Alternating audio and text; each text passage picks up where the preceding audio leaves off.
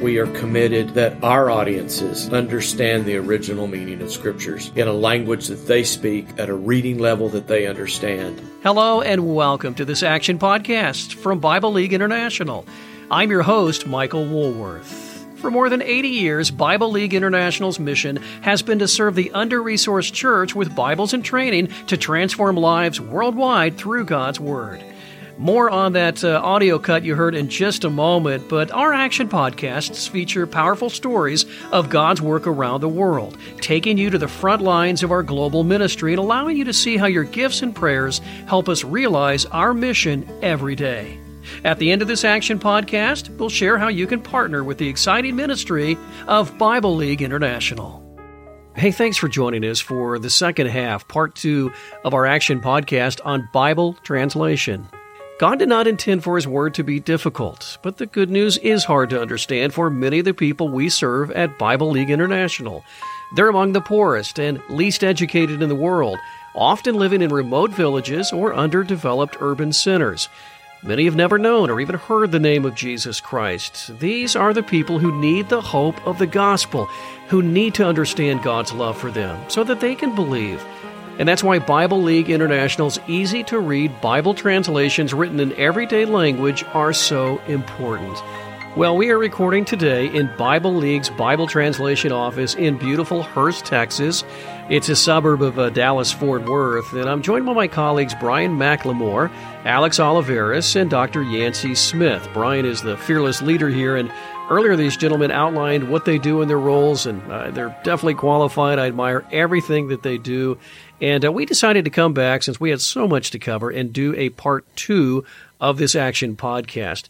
Brian, in our last podcast, uh, you helped paint a picture in our minds of a wagon wheel when you described what Bible League is wanting to accomplish uh, in Bible translation and through the ERV, the easy to read versions of the Bible, and then how this all relates to programs like Project Philip, church planter training, and Bible based literacy. Now, I'm not going to ask you to do that again, but as we begin uh, this second uh, half of this podcast uh, on Bible translation, uh, what's the basic premise? of Bible translation work? Get in your mind's idea a picture of who you want to translate to and always put them first. That's why uh, Yancy always says our, our translations are audience oriented in the sense that we are committed that our audiences understand the original meaning of scriptures in a language that they speak in at a at a reading level that they understand. Yeah, it's very good, Brian. Yancy, you often talk about uh, faithfulness in translation. What's that mean? A lot of times we talk about faithfulness in translation. What faithfulness means is that the audience understands the text meaning from the translation and they understand about the same thing that the original writer in another language in another culture would, would mean. And so faithfulness is determined not by me or not by a bunch of scholars out there, but by what the audience is able to understand. Thanks for that definition, Yancy.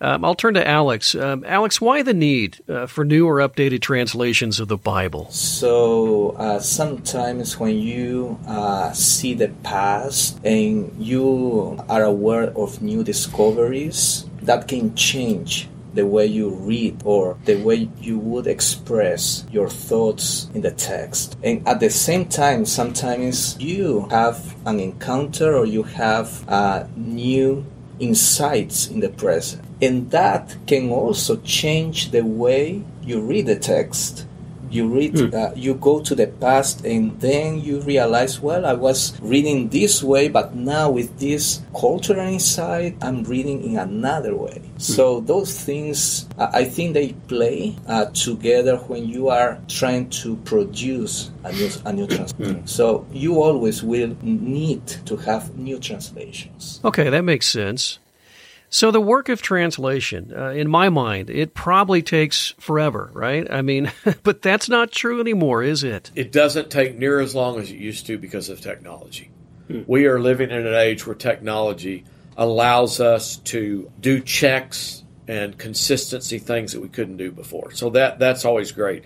And because we live in a digital world, we don't have to wait to print a New Testament or a Bible. So what we do now, if we get a Gospel of John finished, and we think it's ready for print, we put it into a Gospel of John study. And then we put it on an app, and then we can make an audio. And suddenly, before the New Testament's done, you've already got Scripture in print. Mm-hmm. And you've already made it accessible digitally. Well, it's all very, very interesting. Um, Yancy, talk about what translation looked like maybe years ago versus what you're seeing today with modern technology. The technology allows for a kind of teamwork that is unprecedented. So, in the past, for early translations, the expat North American or or European translator was sort of in charge of everything, and he had to do everything in his head.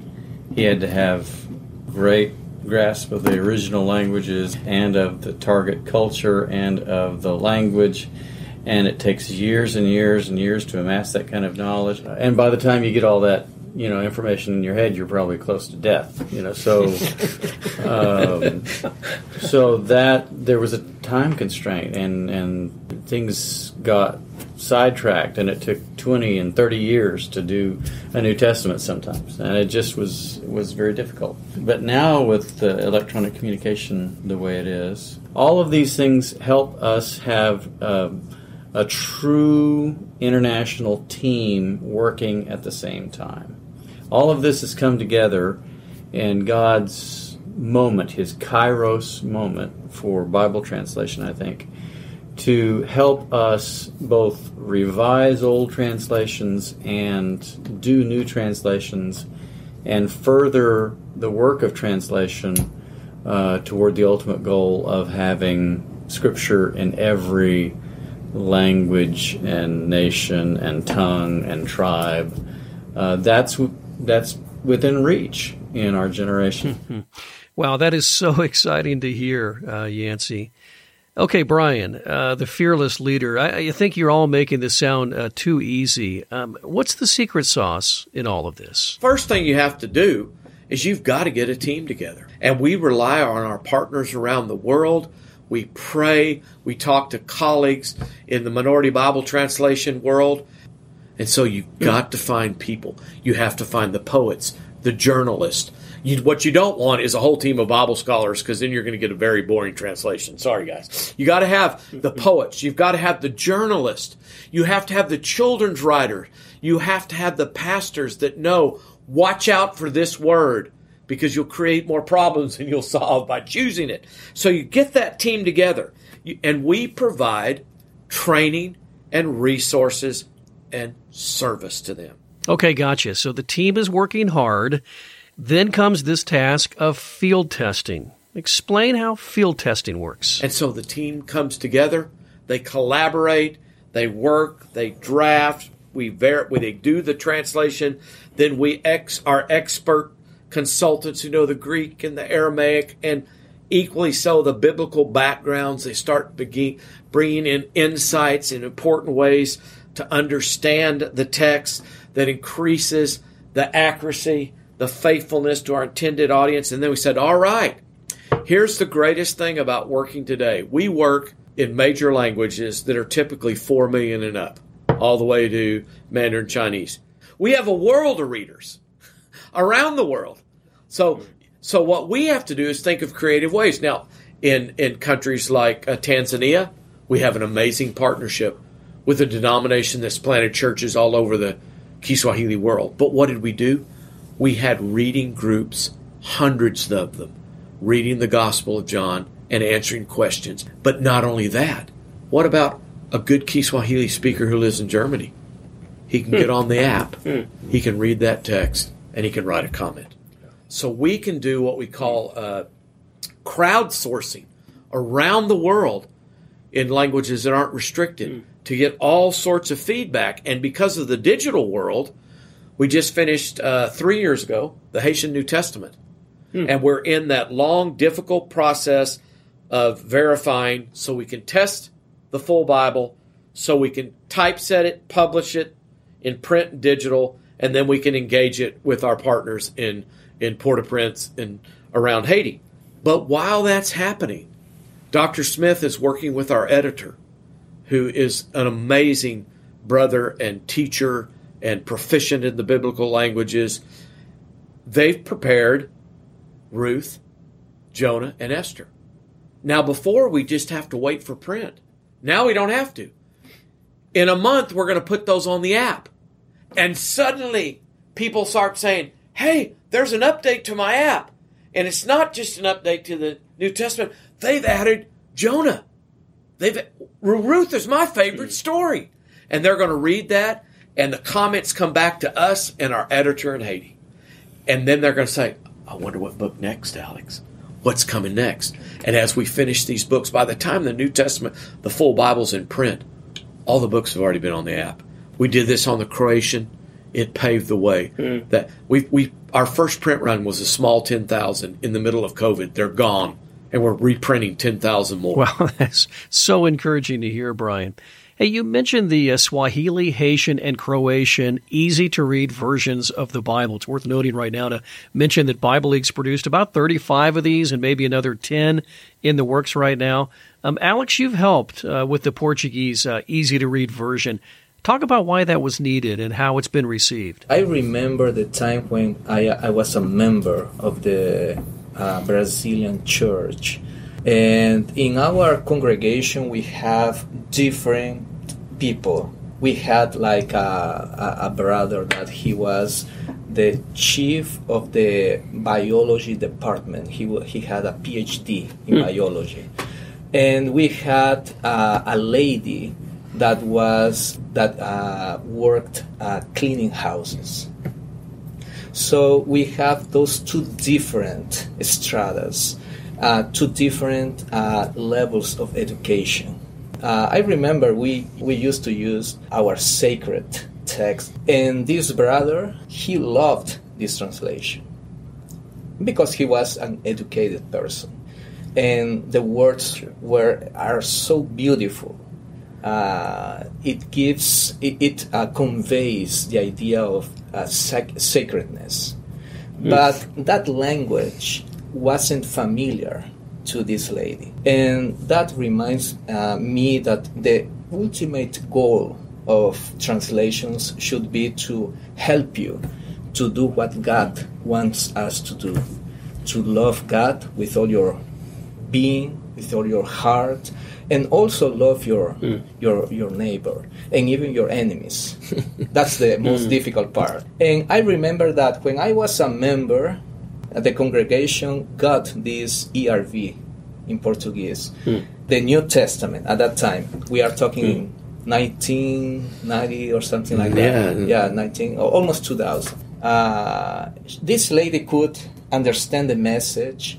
Everyone adopted this uh, uh, this translation. Mm. I used just uh, when I was reading the Bible, we had uh, this habit. Let's read the Bible uh, once a year, the whole Bible. And it, was difficult to, after you read, uh, after reading Genesis, Exodus, and then you you you you you reach uh, Leviticus. And, uh, the journey through that book was so much easier with this ERV. And I am telling you, as a member of the church, without any academic training and that kind of thing. So uh, I think, uh, as Brian and Yancy were saying, uh, we we have as a target a group of people uh, that uh, maybe they they want to understand the message. So that's the goal. They are achieving that goal. Our ERV in Portuguese is being well re- received. Hmm. Brian, you're wanting to add something. There's, there's one part of the Portuguese story he didn't include that's really important. So, the first place that this Bible was dedicated, a Brazilian Portuguese Bible, you would think Brazil, but it's not. The first place this Bible ever used was in Mozambique. Okay. And of course, their uh, Portuguese is uh, different, influenced by continental. But I have talked to uh, through Alex's translation and uh, uh, with our partner there, Jaime they love the Bible. And I, I always tease him about, well, you know, it's not really your Portuguese. He goes, ah, no. He said, our magazine, our telenovelas, they are all in Brazilian Portuguese. We have no problem with this Bible. But you have to think okay. about uh, the literacy rates, uh, the under resourced, mm. underserved churches of Mozambique are using a Brazilian Portuguese Bible because it's better understood than the text they were using. And that's where that Bible was first dedicated, or as we say in uh, Spanish Portuguese, first baptized. That's fascinating. Um, listen, I know you've had lots of feedback uh, over the years. Uh, Yancy or someone else, uh, will you share some of that with us? One of the greatest quotes I ever had was not from a great biblical scholar saying, You've done a good job on the ERV. I, I would appreciate that tremendously. But one of the best things I ever heard is I'm sitting in a Tokyo church among a bu- bunch of young bilingual Japanese from Tokyo. And because they don't have a translation and they understand, they're reading more English Bible than Japanese. But when they got the first Gospel of John, a young man sat and looked at me, and he didn't have tears on his eyes, but I did. Said, "I didn't know Jesus spoke Japanese. I thought he was a hmm. foreigner." Or I get a letter from a prisoner. I'm I'm in prison up in a up in an unnamed state, and I've struggled with drugs and all sorts of problems. Uh, and I've just been incarcerated. I could never get my my life turned around. And I got this Bible, and you know, he said, "I don't I don't read so good." He wrote he wrote this, hand wrote this long, but he Hmm. said, "But I, but but I could read your easy to read English Bible, and you know, I'm I'm doing gooder, I'm I'm getting better, and and I'm seeing that that that in the kingdom of God I matter. Jesus makes my value, mm-hmm. and then he said, you know, uh, my daughter's mama and my mama, I'd, I'd I'd like to be able to read the Bible with them. Mm. I said it may. He said it may not be possible, but could they get a Bible like mine so we could read together? Mm-hmm. well, I guarantee he's already got those Bibles. That's powerful, but right? that that's that's all that's all about audience. Yeah. It's about the Japanese kid. You interview Japanese kids on the street, they think Jesus is a manga character or superhero or substitute for the Easter Bunny. They don't know who Jesus is and they don't have any preconceived notions. But they need Jesus. They're living isolated lives. They, they long for community and they long for Jesus who speaks Japanese like they speak it. Well, I I like that. I mean, that's a perspective we don't often think about, right? Hey, I know you're grateful for that, and uh, it certainly helps us appreciate how the ERV is being received around the world. So thanks for that uh, uh, feedback you've been uh, receiving. Hey, in our closing moments together, will one or two of you speak to those who help fund, who help pray for the ministry of Bible League and your translation work? I remember that parable when is, uh, God is with his angels, and we have this uh, sh- the sheep that is lost. So this happiness when this ship is found, and I I, I, I wanna think that uh, our donors, all these people that are contributing to this uh, wonderful work, are uh, also represented by those angels because it's with that uh, uh, teamwork that we can reach to this lost sheep. So it's everything integrated, and translation is not the ultimate goal. goal. Uh, the ultimate goal is to make people understand the message, God's word, so they can practice it. Thank you for that, Alex. Brian? They need to know that their prayers do not go unanswered and their funds and what they give of themselves in whatever way, shape, means, or form to the activities of Bible League and those that go for translation are not in vain. And I can promise them this that when we all come to the end of our life and go on to that next life where Revelation promises a new heaven or earth, they are going to meet hundreds of thousands of people in languages and colors and ethnicities and races, and they're going to come up and say thank you to them because of you. Somebody put an easy to read hmm. text into my hmm. hand. So I want everyone to hear this to know the gratitude that we feel for the ability to be involved in this with our translation teams is a profound debt that we owe them and we appreciate beyond compare. Brian, thanks for sharing that. You've heard from Alex Oliveros, Dr. Yancy Smith, and Brian McLemore, my colleagues in Bible League's Bible Translation Office in Hurst, Texas. And we had so much to share that we couldn't possibly do it in just one podcast. I'm so thankful that you were able to join us for part two of this episode that we've titled Making God's Word Accessible. Will you stay involved with Bible League International by praying for and supporting this ministry with your financial gift? By God's grace and through your partnership, we'll continue serving the under resourced church with Bibles and training to transform lives worldwide through God's Word. Visit BibleLeague.org to learn more about where we serve and to sign up for our e news and verse of the day. That's BibleLeague.org. And follow us on social media. You can find us on Facebook, Instagram, Twitter, and YouTube. Again, thanks for tuning in today. I'm Michael Woolworth for the Action Podcast.